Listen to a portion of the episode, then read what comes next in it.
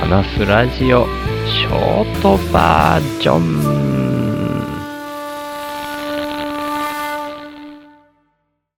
予定を立てるとその時に限ってもうなんだったらピンポイントでそこに雨が降ってくるみたいなことはありませんか？僕割とあるタイプなんですけど今朝もちょっとそんな感じのツイートをしたんですけどまあ、その法則みたいなのがあるのかないのかわかんないですけど、問題の根本原因が何かなっていうふうに考えたときに僕は、もう予定を立ててしまうことそのものにあるんじゃないかなみたいに思うタイプですね。なんか、今の時代ギチギチに予定を詰め込んで、もう本当に隙間がないみたいになりがちだと思うんですけど、なんかその辺も成り行きに任せてというか、ゆったり余裕持った状態で臨機応変に何でも対応できるようにしていきたいなーって基本的には思ってますね。そんなふわーっとしたところから行きましょう。週の話すラジオ話すは手放すの話す。都合上そこしか開かないみたいなこともよくあるとは思うんですけど、基本的には自然の中で生かされてるっていうところで自然の方の動きに合わせてそれに沿って生きていく方が楽なんじゃないかなって思っております。とはいえ人と予定を合わせないといけないので今朝も雨が降ってる中台風で壊れた扉の修理の見積もりをしに大工さんがやってきてくれたっていうようなところなんですけどね。まあ人と予定を合わせるっていうとどうしてもそういうところが出てきちゃうのはしょうがないっちゃしょうがないんですけどね。まあ、この辺ちょっともうだらだら僕の感覚的な話になってきちゃうんで、本題の方に入ろうかなと思うんですけど、本題もこれ一個になるかどうかわかんないんですけど、とりあえず昨日ですね、また新たに週報インプッター、月額のサブスクとしての週報インプッターになってくださる方が現れました。で、月額サブスクとして今回入れてくださったんですけど、以前に単発のインプットもしてくださったことのある方です。で、8月の22日に最初、単発で PayPay 残高200円っていうのを入れてくださった方で、何回かお話しさせていただいたイランクさんですね。議事の完全人間ランドの方でも、毎月スポンサーの方をされてる方、前量さんと同じような何も言わずにただ金額だけポーンと入れているっていうあのグループの中にいらっしゃる方ですね。そのイランクーさんが PayPay 残高200円っていうのを単発で入れてくださってましたけど、今回月額サブスクの方でも毎月100円っていう金額を入れてくださるっていう風に週の話すラジオの中ではスポンサーにあたるインプッターになってくださいました。イランクーさん本当にありがとうございます。でですね、それが昨日の夜に週報インプッターに新たに入ってきたっていうのがわかるんですけども、その時にですね、イランクさんっていうこうラジオネームじゃなくて、そのクレジットカードの名義とメールアドレスの方で僕にはわかるようになってるんですね。なので、ちょっとですね、お名前の方が僕、どうしても思い出せないみたいなところで、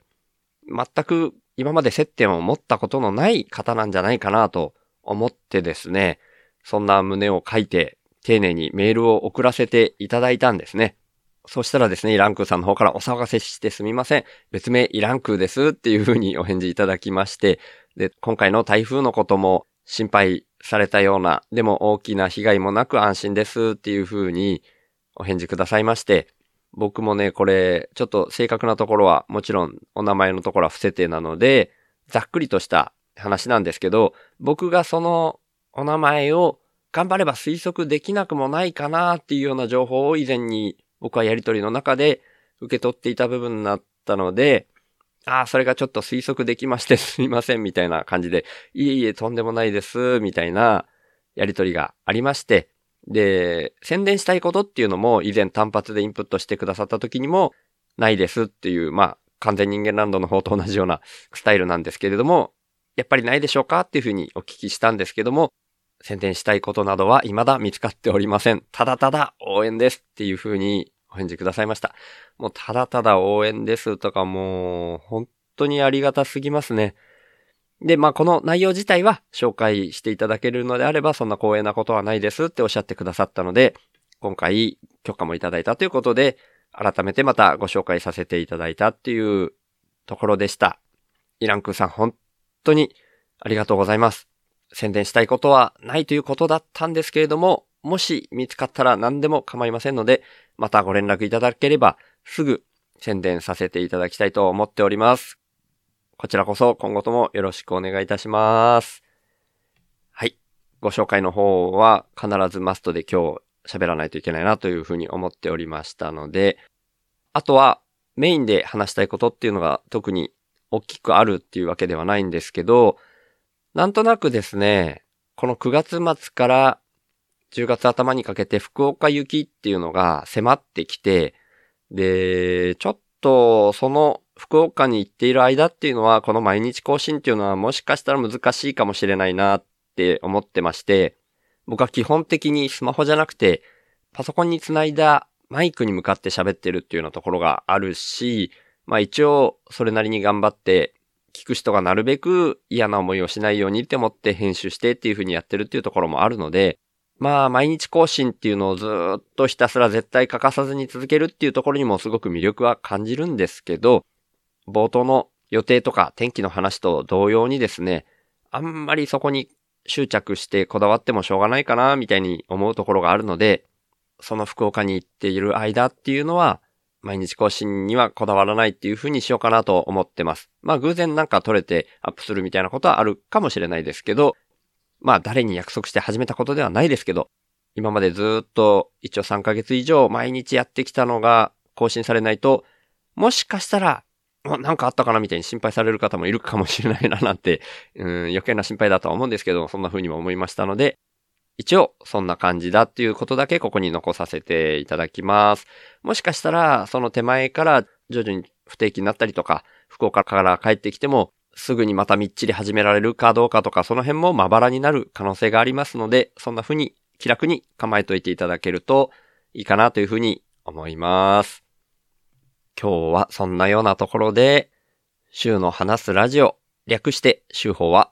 HSP っていう先天的なビビリとして生まれた僕、シュウが、ビビリだからこそ問題の根本原因に意識が向いて、最終的には個人単位じゃなく世の中全体の問題点にビビリが反応しちゃうこと、それを発信することに僕の生きる役割があるんじゃないかと思って、そんな僕の意識を日々発信する番組です。僕からは今の世の中が滝壺に向かう船みたいな環境問題をはじめとした社会課題が加速度的に大きくなってるっていう風に感じられてるんですね。だから僕がビビりすぎるせいでできたメタ認知というか、そこから来る意識と問いを投げるみたいな感じが、このポッドキャストの位置だと思ってます。僕はそんな滝壺に向かう船みたいな状況は、間違いなく人間が作り出していることだと思ってて、人口自体加速度的に増えていることもあるし、人間の欲望も大きくなりすぎているっていう風に感じてます。で、その原因として、人間の欲望を増幅させてしまうような特徴をだんだん強めてきてしまっているお金っていうものが一つあると思っていて、そんなお金みたいな何かが入ってこないと、インプットされないと、自分からもアウトプットを出さないよみたいな、交換条件的なインプットが先な構図も感じてます。だとしたら、アウトプットが先な構図に逆転させることで、滝壺に向かうスピードが緩和されるんじゃないかなって思ってます。で、そんなアウトプットが先っていうイメージなんですけど、生きていくために最低限のことで満足するみたいなのも大事だと思っていて、だから僕はこの手放すをテーマにしてるんですけど、僕は幸せっていうものは相対的なものでしかないっていうふうにも考えてて、人との比較って意味じゃなくて、自分個人の単位で見たときに、沈んだ状態からちょっとマシになって浮かび上がってくる。そんな風に幸せっていうのは、心の状態が相対的に変わった時に感じられるって意味なんですね。それだったら、どこのどの位置にいても変わらないんじゃないかなって僕は思ってるんですけど、だから、原始人であっても、超貧困国の人であっても、全く変わんなくて、お金がないと幸せにならないとか、そんなことは全くないし、最低限生き延びられるっていうところで満足する人が増えれば、余剰も出やすい。で、その余剰分は、お裾分けみたいな形で回していけるみたいなのが僕のアウトプットが先のイメージです。そのために自分自身の才能みたいなものを無条件にアウトプットとして先に出すみたいな動きが大事だと僕は思ってるので、こんなビビリの僕に一番向いたこととして、この意識をポッドキャストで発信してるんですね。だから今年に入ってからは、いわゆる雇われをやめて、現金収入がないっていうような状況で、勝手に一人で空気質的にアウトプットが先な動きを始めてるつもりなんですけど、まあ世の中っていうのはそんな簡単に変わるもんじゃないので、僕の貯蓄が尽きるのが早いか、そんなアウトプットが先な循環の社会が来るのが早いか、みたいな状況になってますけど、そんな僕が最低限の資質で暮らしながら、アウトプットが先なこの動きを続けるために、週報インプッターっていう名前で、スポンサーの権利の販売を始めました。1ヶ月に100円以上の定期購入の形式ですけど、週報インプッターになってくれた方は、初回は週報内で僕が宣伝させていただいた上で、公式サイト内に掲載します。加えて、1ヶ月に数回程度ですが、番組の最後にラジオネームの読み上げをさせていただきます。僕は数年前からなるべくお金を使わない生活を徐々に徐々に進めてきたんですけど、今の僕の1ヶ月の支出額は約5万円です。それに対して今は33人の方から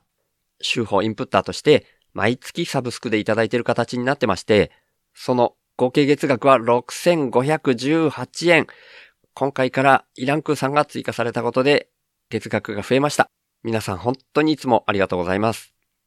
そんな週報インプッターの入り口は概要欄にありますので、もし本当に心から購入したいっていうふうに思われる方がいらっしゃいましたら、ぜひよろしくお願いします。ただ僕としては、そんなアウトプットが先で循環する社会が来ることの方が大事だと思ってますので、これももしよかったら、週の話すラジオを SNS 等で投稿とか拡散とか、あとはポッドキャストで喋ったりとか、そんな風にしていただけたらなーって思ってるんですけど、週の話すラジオを聞いた方が自分なりの深いレイヤーからメタ認知して自分の生き方を見直すみたいな機会が少しでも増えたら僕にとってそれが一番嬉しいです。この番組は、富士山、大輝くん、しょうまさん、いざさん、もーちゃん、みそさん、あさぎりさん、のりだーくん、バナナさん、たけるさん、もぐたん、つかのまさん、あいちゃん、てきりゅうざんさん、はっしーのさん、くっくらかずみーさん、とうとちゃん、月のセラビさん、なっちさん、あいりちゃん、いっしゅうくん、ひろろさん、みたらしさん、あじゅさん、まえりょうさん、本田兄弟紹介さん、ひなわ銃男子翔平さん、二郎さん、中ちゃん、サボテン妻のちょっと耳貸しての三人さん、ちっぺさん、みかさん、たまちゃん、紫さん、れいこさん、ともきさん、かせおちゃん、謎の工学インプッターさん、しおすさん、メリーちゃん、たけちくさん、周南の伝送さん、あーたん、ずしさん、けいさん、多分匿名希望さん、イランクーさん、けいくん、青柳高也さん、ねぼちゃんのインプットアドでお送りしました。そして、週の話すラジオをいつも聞いてくださってる方、今日初めて来てくださった方、本当に感謝してます。ありがとうございます。ではまた。